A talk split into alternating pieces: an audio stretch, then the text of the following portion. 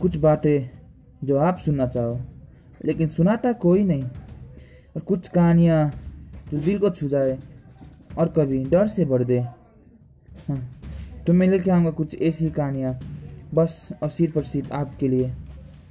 सच्ची कहानियाँ जो मेरी आँखों देखी होगी और आँखों हाल होगी। तो सुनने के लिए मुझे सपोर्ट करें मेरे पॉडकास्ट को। Thank you so much